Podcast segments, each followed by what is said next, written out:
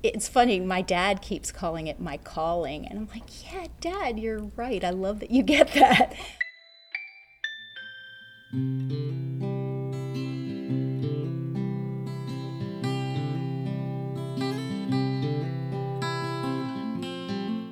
Welcome to The Yarn, a school library journal production. I'm Colby Sharp. Today, we continue our Unraveler series with picture book creator Deborah Freedman. I sat down with Deborah at NCTE in Atlanta. Sitting down and talking books with Deborah Freedman should go on everyone's bucket list. In each Unraveler episode, a book creator takes us inside one of their books, their inspirations, fears, frustrations, triumphs, epiphanies, the whole thing, pulled apart, unraveled. Today, Deborah Freedman talks about her calling, making picture books, book gutters, and how the tone of Shy changed during the editing process.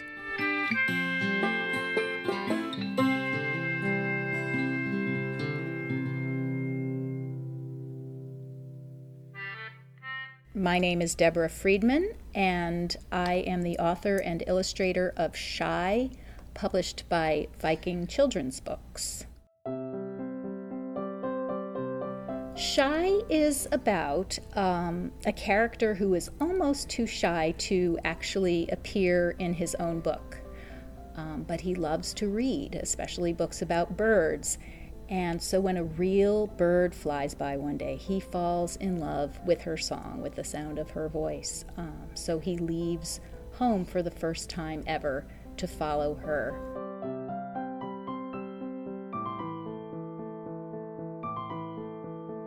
When I was working on my book, The Story of Fish and Snail, early versions of the book, in the earliest drafts, the gutter played a really big part in that book, a really big part. But then the story just wasn't working, so at some point my editor, Kendra Levin, broke the news to me that we had to edit that out of the book, and it was really hard. It was like, you know, a true kill your darlings scenario. I had to get rid of that. And I just sort of comforted myself by saying, okay, I'll return to this idea of the gutter someday. And then a few years ago, I was taking a walk with my agent, Stephen Barr, and we were talking about that, and he was agreeing with me that I should return to that someday. He wanted to see me return to the gutter someday, playing with the gutter. And he said, what if a character came out of the gutter? And so I thought, well, okay, but you know, that's your idea, that's not my idea. Anyway, so I went home, but then one day I did start thinking about it, and I thought, a character coming out of the gutter. So who is this character, and why are they in the gutter in the first place? Are they hiding from something? Are they afraid? Is this character shy? And then I was like, bingo.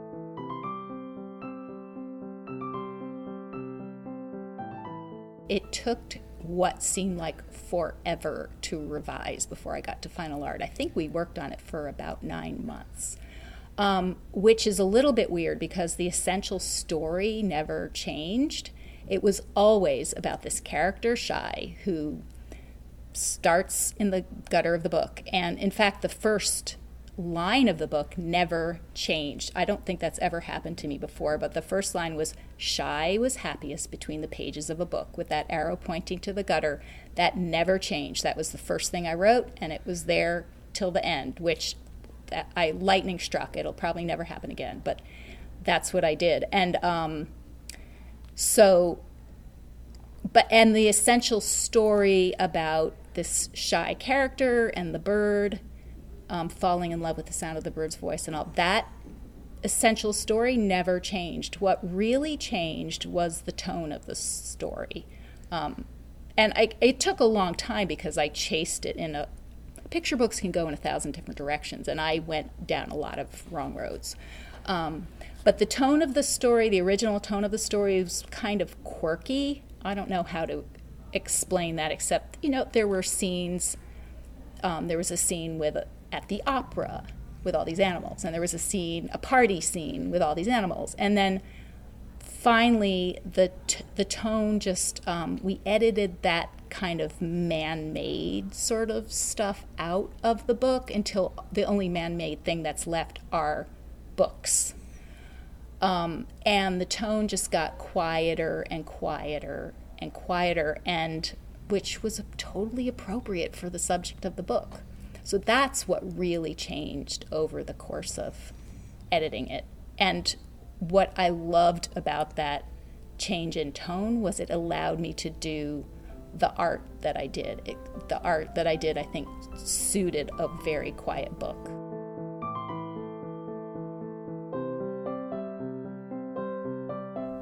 All of my books, the thing that's in your head before you start writing is so brilliant and so amazing, and it's going to be amazing.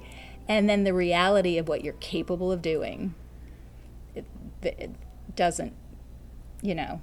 I mean, I occasionally exceed my own expectations, and that's a great thing, but I definitely feel a little disappointment a lot of times when I finish books, except for Shy. I have to say that book, for me, I just felt like that was my voice more than any of my other books, and I felt that felt good to feel like I'd found my voice and like I was actually did exceed my own expectations for it. Actually feel like kids' emotions aren't really different from ours. They just lack perspective.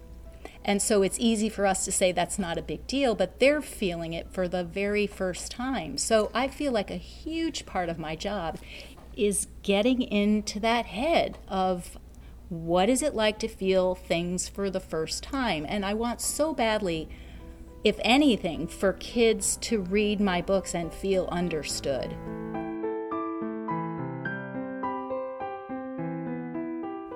My hope for this book is just that readers who want this book or even need this book, I hope they will find it.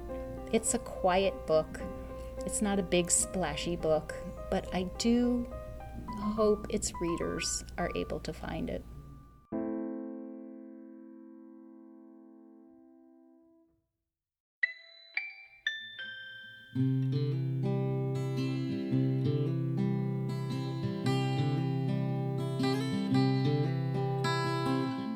Thank you for listening to this episode of The Yarn. Big thanks to Philip Stead for creating our theme song. Additional music for this episode provided by Julie Maxwell via the Free Music Archive. If you like what you hear, be sure to subscribe to our show wherever you listen to podcasts. If you have an idea for an episode or season of The Yarn, shoot us an email, theyarnpodcast@gmail.com. I'm Colby Sharp. Thanks for listening.